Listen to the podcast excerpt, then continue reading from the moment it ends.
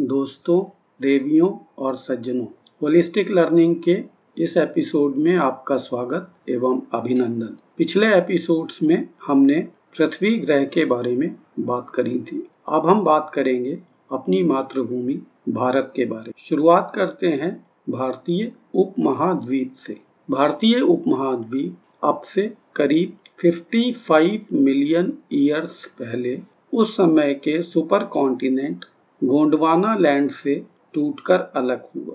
यह गोंडवाना लैंड आज भी अफ्रीका महाद्वीप के रूप में मौजूद है। उससे टूटने के बाद उत्तर पश्चिम की तरफ़ चलते हुए यह उपमहाद्वीप यूरेशियन प्लेट, यानी यूरेशियन कॉन्टिनेंटल प्लेट से टकराया और यह टकराव अभी भी जारी है। उत्तर में हिमालय पर्वत की रचना इसी टकराव से हुई और हिमालय की ऊंचाई अभी भी लगातार बढ़ती जा रही इस उपमहाद्वीप के उत्तर में हिमालय, पश्चिम में हिंदू कुश पर्वत, पूर्व में अराकान पर्वत श्रृंखला और दक्षिण में हिंद महासागर है।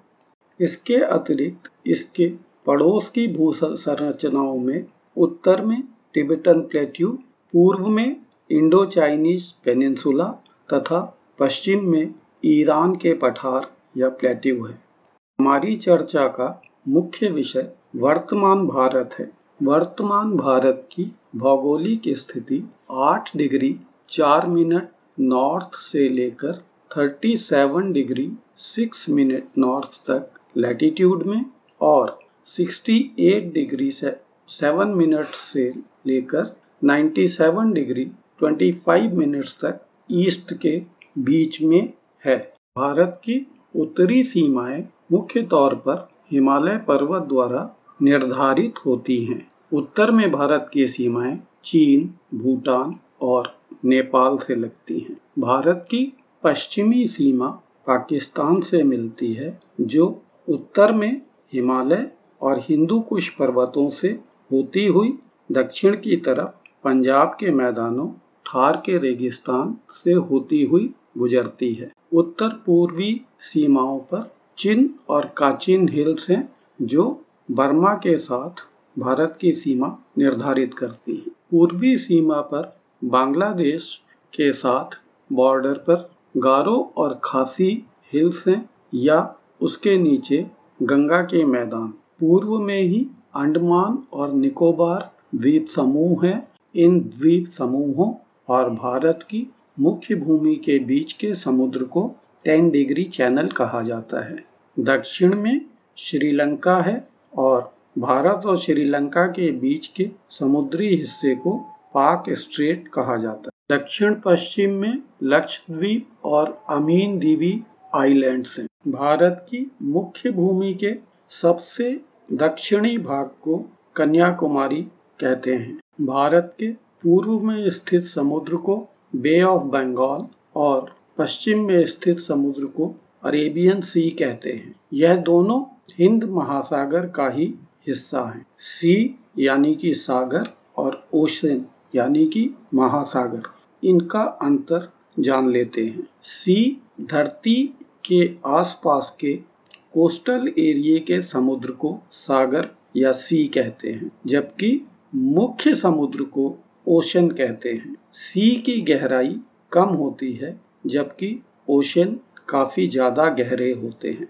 परंतु जलीय जीव जंतु अधिकांशतः सी वाले हिस्से में ही पाए जाते हैं। भारत का पूर्व से पश्चिम की ओर विस्तार करीब 30 डिग्री लॉन्गिट्यूड का है। एक डिग्री लॉन्गिट्यूड से चार मिनट का समय में अंतर पड़ता है। इसका अर्थ है कि भारत की पूर्वोत्तर सीमा से भारत की पश्चिमी सीमा तक करीब दो घंटे का समय का अंतराल होता है। परंतु हम भारत में एक ही समय का इस्तेमाल करते हैं, जो कि 82.5 डिग्री स्टैंडर्ड लॉन्गिट्यूड के अनुसार दुनिया में बहुत सारे देश कई समय जोन का या टाइम जोन का इस्तेमाल करते हैं। दुनिया में जितनी भी तरीके की भू संरचनाएँ या फ़िज़िकल फीचर्स पाए जाते हैं, उनमें से अधिकांश भारत में उपस्थित हैं। मुख्य भू संरचनाएँ हैं हिमालयन माउंटेन्स उत्तर के मैदान, थार का डेजर्ट पेनिनसुलर प्लेट्यू या दक्षिण भारत के पठार, समुद्र तटीय मैदान और द्वीप समूह।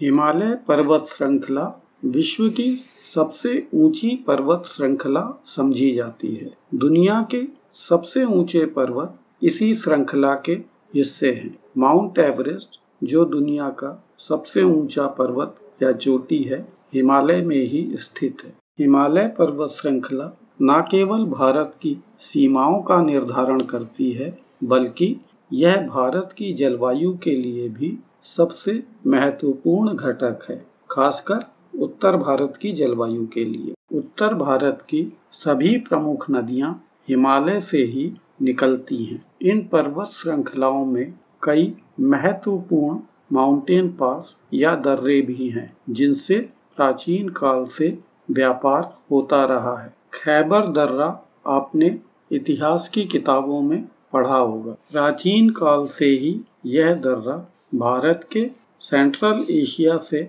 व्यापार का मुख्य रास्ता रहा। परंतु इसी दर्रे के द्वारा भारत के ऊपर सेंट्रल एशिया से होने वाले सभी आक्रमण भी हुए। वर्तमान में यह दर्रा पाकिस्तान में है। हिमालय पर्वत श्रृंखला के लगभग समानांतर ही भारत या उत्तर भारत का मैदानी भाग है, जिसे इंडो गैंगेटिक प्लेन भी कहते हैं। यह पंजाब से लेकर असम तक फैला हुआ है। इसका क्षेत्रफल करीब सात लाख स्क्वायर किलोमीटर है। इस क्षेत्र की सभी मुख्य नदियाँ गंगा, यमुना, घाघरा, कोसी, सतलज, ब्यास सभी हिमालय से ही निकलती हैं। मैदानी भाग होने के कारण यह खेती के लिए बहुत उपयुक्त है और दुनिया के सघनतम खेती वाले क्षेत्र के रूप में इसे जाना जाता है। भारत के पेनिनसुलर प्लेट्यू या दक्षिणी पठारों में भी पर्वत श्रृंखलाएँ हैं। इनको अरावली रेंज, विंध्या रेंज और सतपुड़ा रेंज के नाम से जाना जाता है। अरावली पर्वत श्रृंखला दुनिया की सबसे पुरानी पर्वत श्रृंखलाओं में से एक है। यह राजस्थान में उत्तर पूर्व से दक्षिण पश्चिम की तरफ़ फैली हुई करीब 800 किलोमीटर लंबी पर्वत श्रृंखला है। इसकी उच्चतम चोटी गुरु शिखर माउंट आबू में स्थित है। इसकी ऊंचाई 1722 मीटर है। अरावली के दक्षिण में विंध्याचल पर्वत श्रृंखला है। यह पर्वत श्रृंखला पूर्वी गुजरात से शुरू होकर उत्तर प्रदेश के मिर्जापुर क्षेत्र तक जाती है। इस पर्वत श्रृंखला की चोटियों की ऊंचाई औसतन 300 से 600 मीटर तक ही है। विंध्याचल पर्वत श्रृंखला के दक्षिण में सतपुड़ा पर्वत श्रृंखला या सतपुड़ा रेंज है। यह पर्वत श्रृंखला विंध्याचल पर्वत श्रृंखला के समानांतर ही है। इसके एक तरफ़ नर्मदा नदी और दूसरी तरफ़ ताप्ती नदी बहती है। यह करीब 900 किलोमीटर लंबी पर्वत श्रृंखला है। और इसकी कुछ चोटियाँ 1000 मीटर से भी अधिक ऊँची हैं। भौगोलिक दृष्टि से यही दोनों पर्वत श्रृंखलाएँ उत्तरी भारत के मैदानों और दक्षिण के पठारी हिस्से को अलग करती हैं। इन पर्वत श्रृंखलाओं के बाद बात करते हैं प्रायद्वीपीय पठारों की। प्रायद्वीप उस भूभाग को कहा जाता है जो तीन ओर समुद्र से घिरा होता है। इनमें से उत्तर से दक्षिण की ओर चलते हुए सबसे पहले मालवा प्लेट्यू या मालवा पठार। है इसका विस्तार राजस्थान, मध्य प्रदेश और गुजरात में है। इसकी औसत ऊंचाई या एल्टीट्यूड 500 मीटर है। चंबल और माही इस पठारी क्षेत्र की मुख्य नदियाँ हैं। इसके बाद मालवा प्लेट्यू के पूर्व में और भारत के भी पूर्वी भाग में छोटा नागपुर प्लेट्यू है।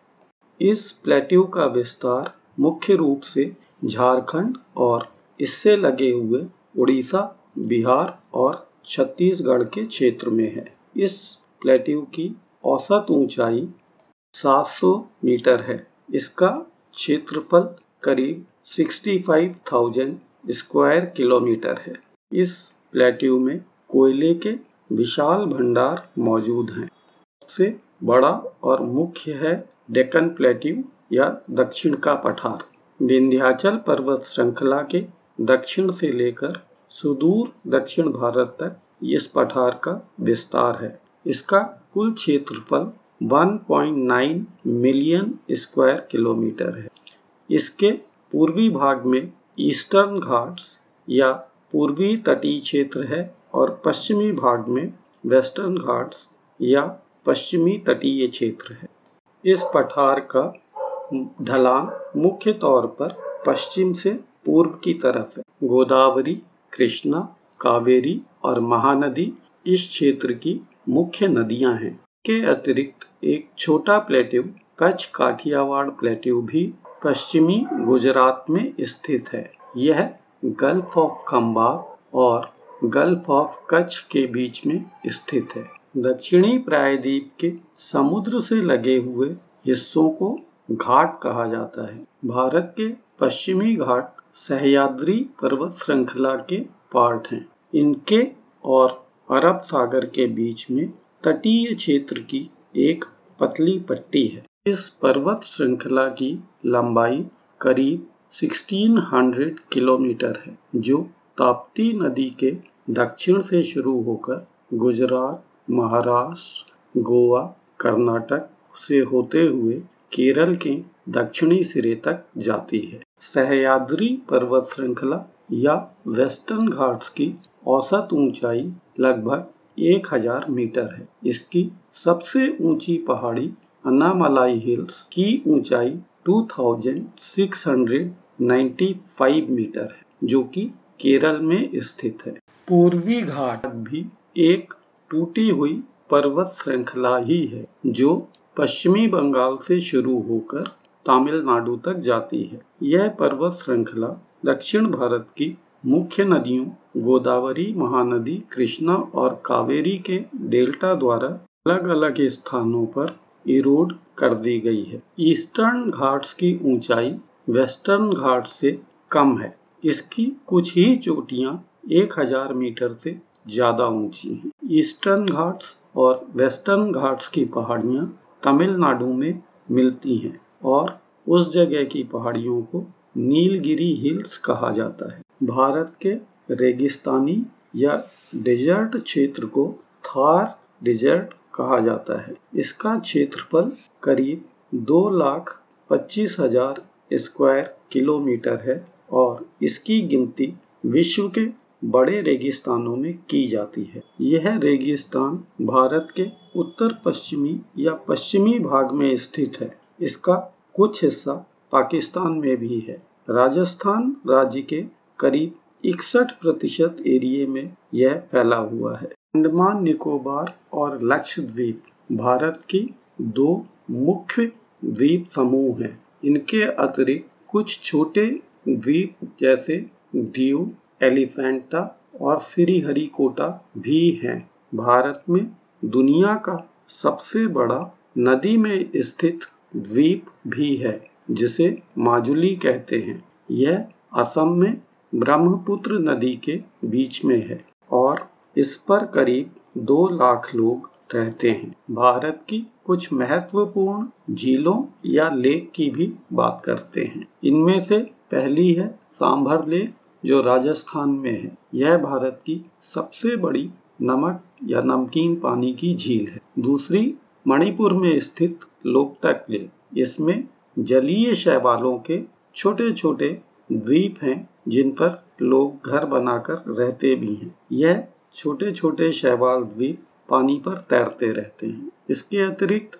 एक चिल्का लेक है, जो लैगून लेक है उड़ीसा में, और इसमें समुद्री कछुए बहुत बड़ी संख्या में अपने अंडे देने के लिए आते हैं। दोस्तों, भारत के फ़िज़िकल या रिलीफ मैप को ध्यान से देखिए। इसमें आपको हिमालय की उच्च पर्वत श्रृंखलाएँ, पठार, रेगिस्तान, प्रायद्वीप और द्वीप सब कुछ मिलेंगे। हिमालय पर्वत श्रृंखला पूरे विश्व की यूनिक पर्वत श्रृंखला है। विश्व की सबसे ऊँची चोटियाँ इसी पर्वत श्रृंखला में स्थित हैं। हिमालय से निकली नदियों के नदी क्षेत्र में लगभग तीन अरब लोगों की जनसंख्या निवास करती है। हिमालय का साउथ एशिया और साउथ ईस्ट एशिया की सभ्यताओं में और संस्कृति में बहुत बड़ा योगदान है। भारत की सभी प्राचीन सभ्यताएँ हिमालय से निकली नदियों के किनारे ही विकसित हुई। और शायद इसीलिए हिमालय पर्वत को भारत के सभी धर्मों में पवित्र माना जाता है और इसे देवताओं के निवास या एबोर्ड की संज्ञा दी जाती है। एक विशेष बात पर ध्यान दीजिए कि इंडस, चनाब, झेलम, गंगा, यमुना, घाघरा और ब्रह्मपुत्र, यह सभी नदियाँ हिमालय के एक छोटे स्थान से ही जन्म लेती हैं। इंडस उत्तर पश्चिम की ओर तरफ़ बहती है और ब्रह्मपुत्र उसके ठीक विपरीत दक्षिण पूर्व की तरफ़ बहती है। गंगा, यमुना और घाघरा दक्षिण दिशा में बहती है। अगले एपिसोड में फिर मिलेंगे। अपना ध्यान रखिएगा। नमस्कार।